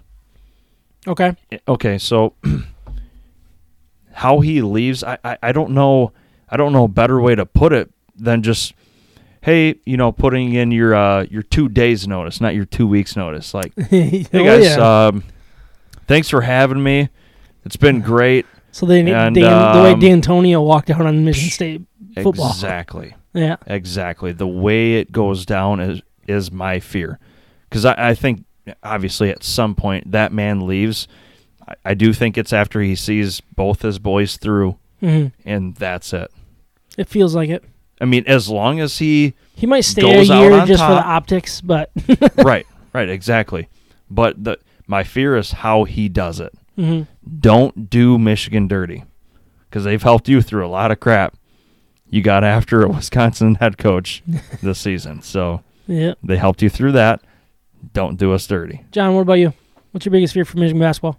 Man, I don't have one. I think they're going to win a national championship this year. All right. Wow, that's not. I wouldn't be afraid of that either. What? If I No fears. How do I put money on that? Well, I'm going to put money on that now. Do it early. Do it early. I actually looked it up. Really? today. Yeah, I man, I don't know. I think yeah, I do. I do. I have no fear. I have no fear in Michigan basketball. What about winning and then he walk? He walks. Him walking, I don't know. What do they do? Bring in Jalen Rose next? I don't know. Chris Mhm. Webber, he get a crack. All right. No, no Um, fear for Michigan Man, basketball. I don't. I don't have any fear right now. I, I like where we're at. I like Juwan Howard. I think he's going to stay a little longer than um, maybe the over or under the under. Oh yeah, the low- over. A little longer than the the over than the over. Yeah. Well, it's an over under, and then you. yeah, you don't want to take the under. Yeah, No, yeah, yeah. the over. I'll, I'll put the over on him staying there for a little while. I don't know. I I think they're gonna keep a good nucleus there, and Hunter Dickinson's gonna take a big leap. I just I don't have any fear in Michigan basketball. I'm not saying they're gonna be undefeated and they're gonna be the greatest team, but I think they're gonna go on a run. I think they're gonna win the national championship. I hope. I hope you're right. Michigan State basketball. And then, I'm sorry, you're gonna have to go back to Michigan once we get to Michigan football. It's all one, Oh. one thing, just so you know. I got. You're it. already on top of it. I don't know why I think I have to explain this on air. Great for me. Um, Michigan State basketball. Do you guys have anything? Obviously, we're not Michigan State fans, but we can have a, an opinion, No, whether you're a fan or not. I believe. I, I, believe. Some might, some listeners might not, but that's fine. So as I try and put myself in a Spartan fan's shoes, and I'm I'm trying to do this with, I'm being absolutely genuine. Yep. Um, I think when you create such expectations as Izzo has through his work, that when you expect January, February, Izzo, that you make a deep run because it is year after year. We're gonna go deep. We're gonna go to the elite eight. We're gonna do. We're gonna make it to the final four. And and this is the talk. This is the expectation year after year. And it seems like the expectations are just getting lowered by The- the fan base. Correct. And and it's and it's a it's sad. I mean, I'd be so irate if I were a Spartan fan. Like this was this was the sport at Michigan State for decades. Since what, 2000 Right. At least, maybe even longer? Right. So I, I just if I were a Spartan fan, I would be so terrified if we don't if we don't start making final fours in the next couple seasons. I mean, what what is Tom looking to do sooner rather than later? He's looking to leave. Well, yeah, I mean that that's kind of mine, and, and kind of spinning into that. It's like it's not necessarily like the fear of him leaving; it's the fear of him staying, and the way that he's lingering and, and staying almost. It, it almost feels like he's overstaying his welcome, and I know that that's not going to be a popular thing. And of course, here I am, a Michigan fan, giving a Michigan State opinion, and of course, I'm going to say something. But like, it just screams Mark Dantonio to me. The fact that the last few years are going to go so awful that he's not willing to change, and I feel like we see it with with a lot of his comments and stuff is uh, on NIL and like the transfer portal. He's like, "This is my team, and I'm going to stick with my team." And instead of being a great, you're Michigan State, and you are completely losing that vision because you're. It feels like Izzo's just so stuck in his ways that it's like, nope, I'm I'm not going to change with the landscape and then it's just going to sit and he's going to sit there longer than he needs to and they're going to lose the blue blood label that they, they've rightfully been given over the last 20 plus years Yeah. Yep. and, and it's not necessarily the fact that i think leaving is a problem i think it's either change izzo izzo needs to change with the times or he needs to walk out and say it was fun. Let's do this. And honestly completely cut ties with him and don't let him choose his predecessor. Go out and get the right guy that will make michigan state back to what they should be. And I, i'm like obviously i'm a michigan fan but i feel bad that michigan state fans are sitting there and it seems like they're okay with this. They're just like well we'll just lower our expectations and go down. It's like you have the 24th best odds to win the NCAA title Right. at plus 5,500. That's wild. That's fifth team in the Big Ten. Now I don't know the Big Ten rankings and all that stuff, and it changes a lot. But you also have Izzo, who's sitting there being like, "No changes on this team this year. We're just good." He's not getting any big contact or con- or, or uh, recruits. He's not doing. It doesn't seem like he's doing anything. It seems like he's just going through the motions. Right. And right. this is the way I've always done it. This is the way I'm going to continue to do it. And I think that could bite Michigan State in the butt if they aren't more aggressive. I think they've done a great job with, with Mel Tucker, the way that they're running their program. Mm-hmm. They need to get younger. They need to get hipper. They need to not let it slip away, basically, is, is Right. my biggest fear for a Michigan State basketball fan. John? My biggest fear is they're going to give Tom Izzo a victory tour similar to Coach K. And Okay. I, I don't think that's fair. I don't think they wear the same shoes. I know Tom Izzo has racked up wins.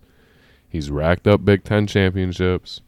He's got a national championship, kind of a I don't know, fluke year 2000. Yeah. Uh, Y2K and everything. You know, yeah, um, this is weird stuff going on. uh, I just, oh, man, I, I look at the two and I just think that you know Coach K and Roy Williams, these guys that are iconic and have coached for so long.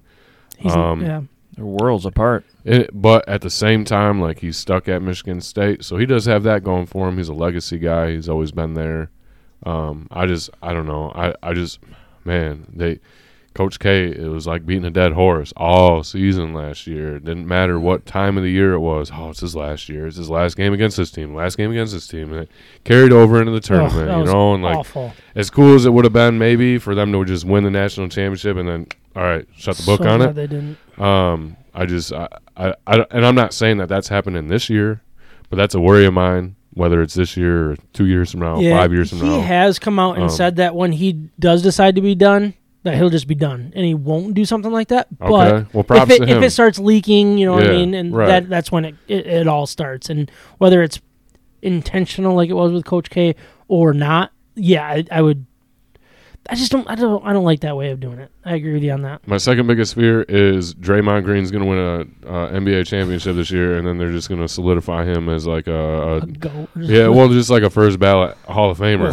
And he's not. He's No, a he's trash talker. He pulls down people's shorts. He kicks people below the waist. I don't know. Did you see what happened the other night? Last night? I've night? watched No. zero basketball. Yeah. Actually, that's not true. I Jay- watched some of the Yeah. Jaylen Brown. I don't know. They were kind of tangled up on the floor, and like he he he was like locking Jaylen's feet up with his feet, laying down on the ground, and then Jaylen got up and like turned around and said something, and then Draymond like tried to pull his shorts down. It's like Serious? yeah, and it's just like, Such oh man, like everybody's gonna remember Jaylen as like, or not Jaylen, sorry, Draymond Green as Tom Izzo's like most successful player to make it to the M, you know NBA and like have a, a solidified career. Come on, man, you can't be pulling on people's shorts. Like, get out of here. Yeah. Nope, that's good. Um, moving to Michigan State football. What do you guys got for your biggest fear or concern for Michigan State football fans? It's hard to look at, isn't it? I'm sorry. I'm just. I'm sorry. I Michigan State football. You see, if you don't have one, we don't need to force anything. Yeah, I, I don't know. Their biggest fear that what they go 0 and 13. I mean, I just So the, the way I looked at it, or three and ten at that rate. I mean, miss a bowl game. the, I think the biggest fear should be for Michigan State fans is Mel Tucker not be the real deal. Now, I know, Michigan fan, but I can have an opinion. Trust me, I can. He is in year. He just finished year one B. Basically, is what what he finished. Right. Yep. That is such a small sample size. And year one was awful. COVID, yeah, blah, blah, blah. Well, yeah, it is what it is. But the- great year last year. Great year. There's also been some other coaches that failed miserably after having a great year. And that's my Yeah. biggest. Yep. If I was a Michigan State fan, it's like, as much as you love Mel Tucker and trust it, is he really the real deal to deserve 14 million 12 14 million dollars a year by the boosters like that it just bucks. makes me absolutely terrified now on the flip side if he is really a good coach and you have that guy in place my biggest fear would be that he walks he was already talking about walking after year 1b why won't he be doing that mm-hmm. again in in two years in three years and look i'm not just saying that as uh, little brother's a stepping stone job or anything like that. He was already doing that. Once you start thinking about that, you, you're already thinking about. It, you know what I mean? Like you're not moving, and it might not just be another college job. It could be pro. It could be anything else. He might be a really great coach. Also, when is he going to start recruiting? Outside of the transfer portal, transfer portals work great for them.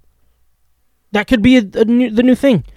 How many duds are you going to get too? You're going to have some really, really bad years. Your years are going to be decent or really, really bad when you're going through this this carousel of new players Right. over and over and over again. Right. Now he's got to figure out the recruiting side. I'm tr- telling you, he must if he wants to really build a program.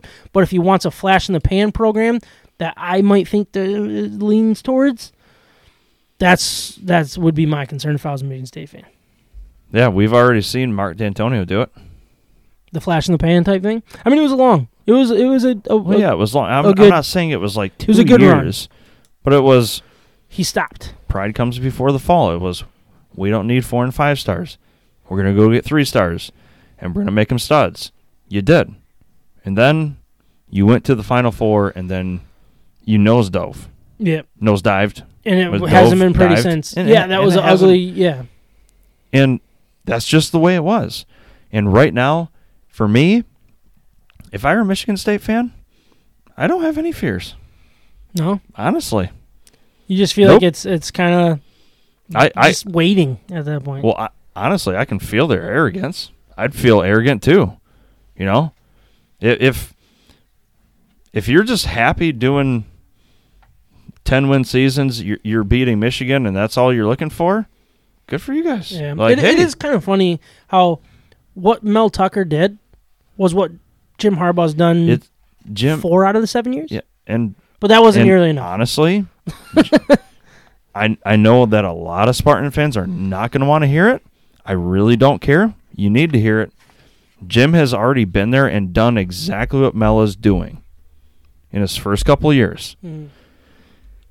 Jim missed out on the football playoff mm, by a couple bad throws by Jake Rudock in the Utah game, Yeah, and a couple of errant throws in and JT was Ohio. State. JT was short. Yeah. So I mean, Yeah, so really, as a Michigan State fan, I really don't fear anything right now. Nope. All right. Moving on to Michigan football, we got some fears. We're we're we're deep in the Michigan football love, so we're gonna have some true fears or concerns. If people don't like the word fear, which I get, I'm all right with that. Mhm. All right, Michigan football. Biggest fear concern? I got multiple. Start with the biggest. They, they run deep. Save some for for us and the listeners. S- Oh man.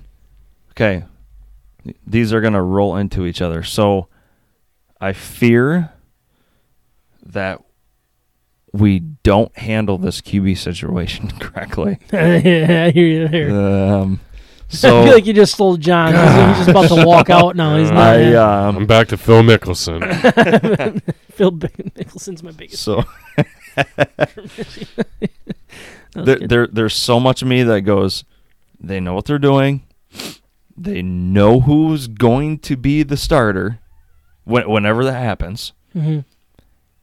and we lose one or the other Who would you Uh, be more afraid of losing? Because that should be. Come on, man. I mean, I mean, I gotta ask you. um You're more afraid of losing JJ. yeah I think, but I- not by hold- hold- much You're more, and then I, I'm I'm saying you by me. I'm more afraid of losing JJ, but I'm also really afraid of losing Cade and get caught with our pants down because Yep. JJ isn't the real deal. yep That's I that I'm right there with you. So- that is, yeah. So okay, so th- that that rolls into my like one A one B fear is we we roll this year. Things get weird between the QBs and the fans, and I mean you know whatever the heck happens.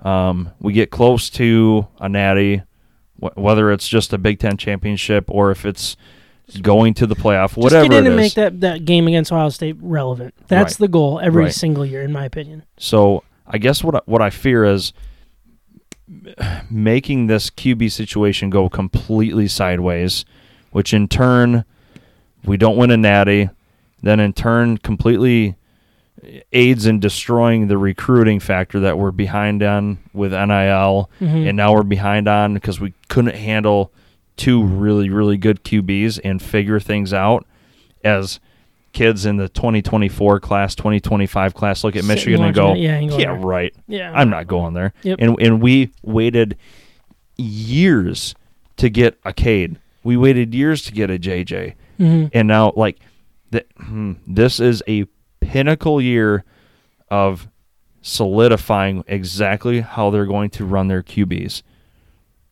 to, for the future. I mean, the, this this year is huge for the future. No, I agree. I agree, John. What what's is that your biggest one, or do you have something else? Yeah, I I just think, I mean, yeah, literally to a T, just picking the wrong quarterback. Do we have any comments or? Carrie wants to know what's so exciting. Oh, Edmonton She must scored, have and I have a saw- minus one and a half. Saw so. a couple pump fists back Yeah. there. I have Edmonton minus one and a half, and they just scored to go up two. Uh, so but that's her really good. biggest fear is that last year, this past season, uh, is the best that we had and Yeah. maybe that we'll have. No, that's that's a good one. Uh, that, I mean, it's easy to obviously. Um, oh yeah, Oilers goal. Yes, Carrie. Yes, Carrie. Hey, you know what? We watched the team down the street do it handful of years ago, and yeah, that that lingers in probably all of our minds. hmm Yeah, I just I, I don't know. I I I'm just I'm I'm over Cade, honestly. Um, Really? yeah, I just give JJ the just No let him way. roll. Let him roll. Yeah. I'm right there. Why? I want to move on. Yeah, I I don't know. I just I don't know. I'm planting my flag So, with I'm- getting the not Jared Goff, but the Matthew Stafford Like, do you, for do the you Michigan Wolverines. do you just see him as like a Gattis guy? that makes sense. or like I guess like how do you, yeah how do you Mhm. see it? Like ah, Gattis is gone. Gattis kind of got him to where he is, and you know, can we go any further? Is that the idea? Yeah, I just I haven't really nothing about his game is like flashy or like gets, want- gets, yeah. gets me excited. I want the true blue talent. I want the guy that's can win a, a Heisman, that can be the best player in college football. okay, Cade I- McNamara will never be the best player in college football. I want to know if JJ can be. yeah, maybe maybe I'm maybe I'm giving up on him too early. Maybe I'm Um, right there. With you. I'm right there with you. I We'll just- ride, w- you want to ride in there together? I'm in. Yeah, I I'm want- if you are. I want Jim Harbaugh to put our best quarterback and a great quarterback on the field because that's what he's known for, right? Right. Let's see it. And I Let's don't see it want happen, him Jim. to be afraid to make a decision. I think that's a huge one. Do not be afraid to make a change. yeah, even if it is a little bit unpopular, Yep. do it. Even if you burn a bridge with Cade, Prove- even if you piss him and his family off, all that stuff. Prove I me, don't prove me right and wrong at the same time. Yep. I want to see it. prove that you are not afraid to make a decision. Do it the Bama way. Do it the Yeah. Georgia way. Do it the right way. Put the best player out there. That's Alright, what alright. it is. My biggest fear is Harbaugh continues to test, test the NFL waters. Also, continue to fall behind in NIL. Now, we might not just be hearing it. We already talked about it, so I'm, I'm going to make mine quick. Yeah, for sure. We m- might not be falling behind as much as it sounds like we are. Show me. Show me that we're getting the top recruits.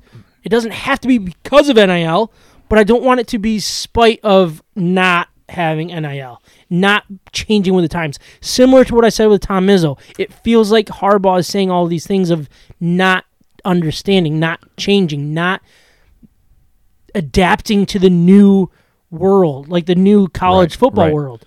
That's what I'm afraid of. Is look, I'm afraid that he's going to leave. That's going to set us back. I'm afraid that he's going to stay and be very And set us back. and set us back. Like that that guy is such a lightning rod. And and, and I know like ou- ou- outside fans look at us as idiots. We all understand what he is. He's an idiot. He is oh, not. Oh, yeah. He's a strange, strange human being. Yeah. But as Michigan fans, he's our strange human being. He's our idiot. He's our coach for better or for worse right now. Yep. And we want the best for him. We want him to stay because we know he's a good football coach. We want him to leave because we're sick of not making a decision or testing the waters of the NFL and maybe being half wet, half dry. Like we want all of that done. We're, we understand He is a strange human. We understand he's weird. And we just don't know what we want. We don't want change. We want comfortable. And he's not really comfortable. Unfortunately. I don't know. One more. Yeah. My biggest fear is Jim Harbaugh is going to get caught picking his nose on national TV again. I'm not worried about that. he's quir- he's quirky, man. He's a quirky guy. He's a he very- wears khakis all the very time. quirky, He's yeah. got that weird he sweatshirt. did change to blue though. He He, changed, to blue. Okay, well, hey, change the tides, baby. Let's go. Yeah. All right. Last one. Last but not least, we got the Detroit Lions. Draft 6.0, baby. Mock draft. Let's go. My biggest fear is that there's no draft next year. Did, did and I Kyle can't just sign off? Kyle's just, okay, bye. Draft talk? All right. You want me to go first? I'll go first. You probably, do you have one? Yeah. All right. Okay. And I'm going to tell you you're wrong. Do, do, do I have to tell you you're wrong, or do I? Can I? I can bl- agree with you. No. I don't know Here. how this works. How does this relationship Here. work as a Packers fan and Lions fan? you- John, am I allowed to agree with him, or do I have to just You- tell him he doesn't know what he's talking about? Oh man, you gotta At the end listen. of You this gotta, rant. you gotta It- listen to him. It You gotta depends him on what I, I don't say. know if I want to listen. I might want to just go to the bathroom and then maybe I'll listen. No, I'm actually pretty darn nice. All Do you, right, do you want me to? I'm pretty nice. I could mute his mic. Yeah, just So- let, just None turn his us- mic down. none and of let us him, will hear it. Let him talk. Mute and then him we'll in just- three. It'll be two, dead silent. one. All right, go ahead. So no, no, no. Tell us why Aaron Rodgers is so good. He is pretty darn good.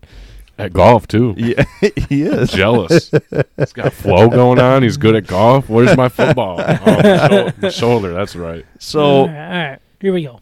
if I'm a Lions fan, I am feared that history repeats itself one too many times. That the GM, that the draft picks, that the regime continue to repeat itself. And it just You- you- continues to suck. You guys are getting so sick and tired year after year. Every three, four, five years, you are so just you, you are beaten down. You're sick and tired of it, and th- there is nothing else to say besides if this if this regime doesn't get it right. I mean, what are you going to do? You're going to toss in the towel? You're going to keep taking it like a man up the tailpipe? Like, yeah, mm, yeah. Here we go again. One more regime. Continue One more regime. No, take it up it's that's that's the fear Mhm. is when you actually think that we are that- just spinning that- our wheels. well no no no when when you actually think that you guys are making headway with what I do believe and agree with that the right picks are being made in the draft that you you actually have a good GM that you have a good head coach head coach is still I don't know questionable to me but you don't want history to repeat itself again Yep. And, and and you kind of just segue into, into one of mine because obviously as a Lions fan I have, I have You- a, a, you know. a list of my fears. Yep. But you, you brought up the sorry, you brought up something. Oh, the GM. You brought up having a good GM, and you also brought up the coach. So what I'm going to start with here, one of my biggest fears is that the forced Holmes Campbell relationship will blow up in our face. Holmes, the GM, did not hire the coach Campbell. That didn't mm-hmm. happen. Campbell was hired before Holmes. Mm-hmm. That doesn't happen very often. we But thought that's that what was this- weird when that happened Yep, and that's exactly what this organization is doing. And okay, it, it usually doesn't work. Is there more disconnect than we realize right now? It seems like everything's all hunky dory, everything's going fine. Well, you also haven't, you don't really have many egos because you have a couple guys that are just trying to prove themselves. If and when Dan Campbell proves himself, gets a little bit of a this is my way or the highway, how is that relationship going to work? What happens next? Because this this relationship is going to end with the it, it, it's going to end with a split. It really is because let's say the head coach. Well, uh, the only way it can end cleanly is if Holmes fires um, Campbell and you move on. You're not going to have a good Right. coach and keep him, but fire the GM. But how is that relationship going to work? It feels forced. It feels fake. It doesn't seem real. we don't know anything. So when the arrogance starts clicking in and the the seats get warm and the the things start happening, right what is going to happen with that forced relationship? That that that is a major major fear of mine. It- but but at the same time we've seen teams that have been built through but different landscapes of different sports and we've seen it in the NHL for years. Let's let's go with that. Where you've got teams that are getting to that first round, getting to that second round year after year after year and it's and it's not enough. You know, okay, Jim Caldwell, right? We- We're moving on from him because it wasn't enough Yep. and, and then and then things just nosedive bad. But I, I think this is a situation where either Dan Campbell's going to bring you to the promised land, or you're going to switch after you know two really early mid season or two early postseason eliminations Yeah. you know where where you go okay made it to the first round made it to the first round couldn't get any further we we know we have the roster we know we have the talent we just need that coach that can get us over the hump and, and i think that's the way it's going to go hmm It probably will. John. My biggest fear is Detroit's going to lose a game late in the season to a 70 yard field goal. It's going to be an outdoor game. There's going to be wind at the back of the kicker from the opposing team. Detroit's going to miss the playoffs by like maybe a game, game, maybe a half, half a game. I don't know. They'll probably have a tie this year, right? Let's be honest. right? So they're not going to make the playoffs. And then they're going to fall down the draft board. And then they're going to pick a quarterback middle of the first round, kind of like Kenny Pickett, Yeah. maybe a different one. And they're not going to get a franchise guy. And then they're not going to re-sign Jared Goff because he didn't make a playoff run. They didn't make enough money. The Fords, you know, selling these eco boosts and stuff. no, I, I just, all right. My biggest fear is they're going to host the draft and it's going to be boring, and we're going to be there live doing the show, Yeah, we'll be on stage. I think is what and, and they'll probably like I don't know they'll draft a punter or something first round. Who knows? Who knows? I don't know. I don't have man biggest fear for like this upcoming season. I don't know injuries. You know, it's Yeah. it's, it's that's kind of the history of the Detroit Lions recently too. Um, it's a 'cause solid you- fear yeah, you got a lot of young guys. You got a, a, a good core. I mean, high hopes. In my opinion, it's just a little early. I, Yeah. Man, just one injury away from it all kind of blowing up. I guess. Yeah, I, I, kind of going down that line is the you brought up the kind of just barely missed the playoffs and kind of fall into that category where we're we're taking a, a couple steps forward, but it's not good enough to really be a true contender. But it might be too good to to get what we need, and that's a quarterback.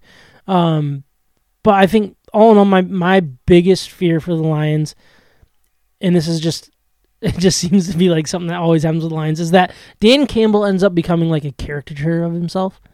Because obviously like he has the weird the weird comments, the weird quotes and it's all fun and dandy right now and it's fine. People think it's cute. The other the league like the perception around the, the NFL it's like, "Oh, hey, it's it's he's an up and comer. Like this could be really good and he's funny and look at the way he's changing the landscape of the Lions."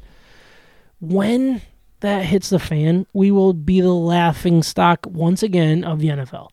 Because why would you hire a guy like this? You knew what you were getting when you hired him, and here you are again. The Lions hired an idiot. Everybody's high on him right now.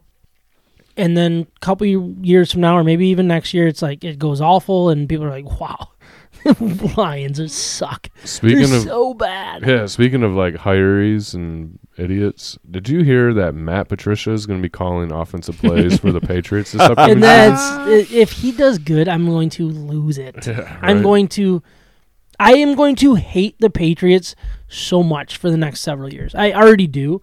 I'm I'm anti-Patriots right now. Like that is one of my biggest I just want them to suck. I want them to I want it to I want Mac Jones to suck. I want it all to just be terrible.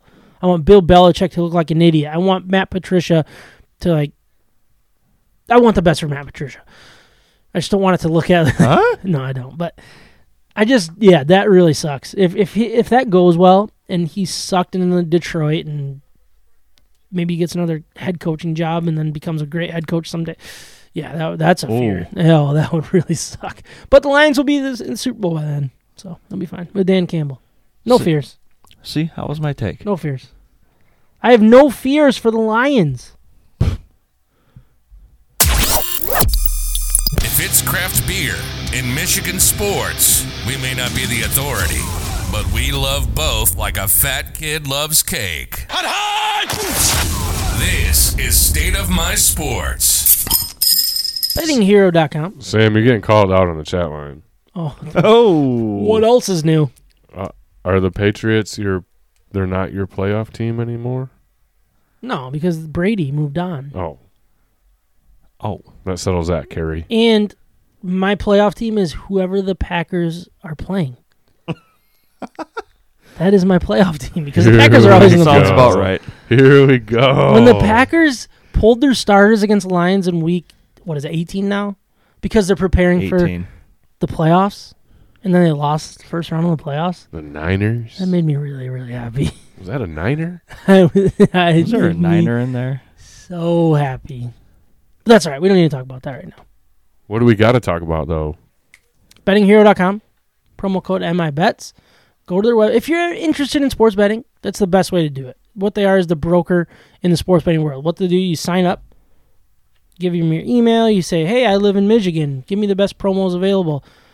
You put in promo code MIBETS, and then they will lay them out for you right there. All of them. They don't So- bring so- you one So promo. it could be like a free thousand dollar bet on BetMGM or Dinger Tuesday, which I love Dinger Tuesday on FanDuel. Big big fan of that. Um, but then you can just do so many different different things. You and honestly, I I highly recommend putting money in several different accounts, and then you can play the best promos. Everybody has these promos. They li- li- literally like like I said earlier with the Nugent Hopkins. I had a I, so I put twenty bucks on him to score the first goal. He didn't get it, so that's a loss, right? Not on FanDuel because they had a promo where you get your money back if he scores a goal. Dang it. Um, which he did, so I get my money back, which is great. And they have all these available all over the place. So BetMGM will have a bunch of promos, but what you want to do is you want to go to MIBets or go to bettinghero.com, promo code MIBET, sign up, and then you all of them will be there for you. You can read them as they're out, and it's just really nice and easy for you. So I'm gonna make it nice and easy for you tomorrow as well because I put together a parlay that's not only going to win, winning Monday. but it's going to win again. I don't know what that means. This is a all L- MLB I parlay. all MLB parlay. I did not want to. So I was going to throw something with the the basketball, but basketball takes like six days between games because it's, uh, knee inflammation, I believe. well, they so- gotta they gotta fuel up the, the planes. oh, They is gotta that what it fu- is? They gotta fuel the planes up. Oh, okay. So they they don't play tomorrow, but there are some MLB games, including the Detroit Tigers, and they are going to beat the Pittsburgh Pirates. I know that we just lost, we just got swept by the Yankees, who are doing pretty well this year, according to Kyle. Look, they're going to win. Tarik Skubal's going. Tigers are going to win this game. I am confident of it. Home or away? It's, I believe, at the Pirates. Oh, all right. Uh, then you got the Braves against the A's. Braves. Interleague play. Yeah. So so take Tigers money line, Braves money line, Blue Jays money or Braves against the A's, Blue Jays money line against the Royals, Giants money line against the Rockies. It's not going to be the greatest payout uh, that anybody's ever seen, but it's going to be decent. A win's a win. Four right? leg more money. parlay. The nice part is you got the Giants Rockies going late. So if you hit the first three, you hedge it. You bet um, Rockies for a small amount to protect your bet. That's the best way to do it. Just text me if you guys if you guys want me to learn how to hedge bets because I'm a big hedger. He, Free bets. He's the hedgehog. You create the Yeah. oh He's yeah. the hedgehog. hedgehog three, Sonic the Hedgehog. Let's go. You are wearing blue. All right, I'm gonna hit a bumper. You guys are gonna explain what we're drinking. I'm gonna use the restroom, and then I'll Excellent. come back down and finish We're doing what we're what we're doing here. We're doing it. Oh, that's the wrong one. Drinking craft beer, having fun, and talking sports in the state of Michigan. You're listening to State of My Sports. So tonight we are drinking from Griffin Claw. They're El Legado. Can I do that? Yeah, I like I, how I you- didn't. I, like didn't really roll it. I, I Well, you- tried. It was it was a roll. My, my my kids would laugh at me because they can roll their R's. Well, I can't. I'm glad uh, Sam left. He's gonna come down and he's gonna be a little ripe. Don't take the parlay. Don't don't take his parlay. So, like I said, we're drinking El Legado. which they started seasonally brewing a few years back and continue to reintroduce each summer. It is their Mexican style lager with fresh lime. It is 4.5% ABV. It's a crisp lime refreshing beer, and it starts as a crisp refreshing lager on its own. Then they went ahead and added cold pressed lime juice so you don't have to. I think this is a great beer. What do you think, John? Solid. It's very smooth. It's it's got that yeah, like almost like an extra like carbonation to it. It's like bubbly. It's like frizzy in a way. It's good. Yeah. and it's it's clear. Um, so you know that it's not like something that's too heavy. You're not gonna get too carried away drinking these. I kind of like the can, like Sam was saying too earlier. I don't know. That would look real good with. uh I know it's a competitor in a way, but it kind of matches the DeHop softball jerseys, don't it? A little bit of orange, Oh, a little yeah. blue. Like that should be like a little. uh Hey, hey. I don't know, dugout beer uh, when you guys aren't getting watched by the rest. Of, but no, I mean it's a good beer, really good, real solid. I didn't add any lime juice. I'm still uh, just holding on to the side here. Nice. Uh, maybe I'll pour some in this last Miller Lite to spice that up a little Ooh, bit. that's Very not nice. that's not a bad way to go. Miller leak leak throw or something. Yeah, yeah. Roll Litre. what do you think of this? I really thought this was a really good beer. I did. Very good. Obviously, like lagers are simple, and the, you're not going to have like, oh, this is super good, or but the balance and the crispness of what this was supposed to be is, is spot on. I thought they did a, a great job. Perfect amount of lime. You know what makes this beer better? Better than what? No, it just makes it better. What? Is an 80 to 85 degree day. Yeah. Baby. Yeah, we're stuck in the basement tonight because uh, there was a chance of rain. If it was a nice Which- hot summer day. Which, hey, I don't care that we're down here tonight. I'm just saying, hey, I'm going to get this again. I don't know. Hopefully next week Oh, when yeah. it's warm. oh yeah, Go sit on the deck, sit out on the patio, sit out on the porch, sit in the driveway. Nice sun beating down on you. Maybe it's a nice like 80 degree summer night. Mm. Mhm. Kick back by the fire, have one of these. Mm, yeah, I mean, if this is your style, Mexican lager, like a little hint of lime and stuff, like this is, I highly recommend this. I highly recommend it to people. I'm personally going to give it an 8.4. I think that's a pretty solid score for for a, a Mexican lager because they're not going to explode. You know what I mean? But I, I'm yeah, really happy with this one. Nice. I was going to go with an 8.5. Still doing that. Man, you guys are putting the pressure on me. I wrote seven eight after the first sip. I was like, that's a good, that's a dang good beer. And now I feel like I'm not giving it its justice. It's due. If that's what if that's what your taste buds told you, Oh, that's man, that's I know I can't change from it. It's Stick already, to it. It's written in ink. It's like I signed a. Yeah, it's true. formal should get you a document pencil so you can change those later. You on. By the way, Sam, your cat is the coolest cat I've ever met. Dude, he is amazing. Yeah, he's just chilling under my chair, rubbing up on my feet when they start feeling a little bit cool, and then like right? Yeah, Yeah, he- just- he's he's a really good cat. think he's just like snoring Usually, now. I don't let him down here um, during the podcast because he, he's taking backgrounds down mid podcast before. Oh, yeah. So He's uh, definitely done that. Okay. not going to do that today though. He seems to be in one of those lazy modes. But Um, we got a quick grade from the chat line. all right, Carrie is drinking the daily dose, dose, dose, Dose. Dose. from Arvon Brewing. Kettle sour with blackberries, peaches, raspberry, marshmallow, fruity breakfast cereal, and lactose. all of that in one So beer. much. Excuse me. Kind of sounds like uh, a little bit of what is that? Like um, a smoothie. Lucky Lucky Lucky Charms with something. Crunch berries. Lucky oh yeah. Lucky Charm crunch berries. Uh, sounds amazing. So you like mix it with, yeah, mix, yeah, mix I- the two. a lot of exclamation points on the end of the capitalized. So good so good. that has She- got a nine she- 9.0. Oh, nine, Wow. nice grade. Whoa. That is a grade. Very well done. Well, we're Very gonna have well to done. save that for the archives and maybe get that on one of our grades. FYI. yeah, for real. We should get that one. Colorado's going to win this game. I sure hope not. Yep. Well, they just scored. So Wow. Yep, my one and a half literally went from looking good to in the pisser as I was upstairs pissing. Um, so that really, yeah, that sucks. Ho, ho, ho, ho. Is that a Boy. sweep? Yeah, it's gonna be a sweep. But I, I, I look, Edmonton might tie it up and force overtime. I hope so. I would love to sit and watch overtime.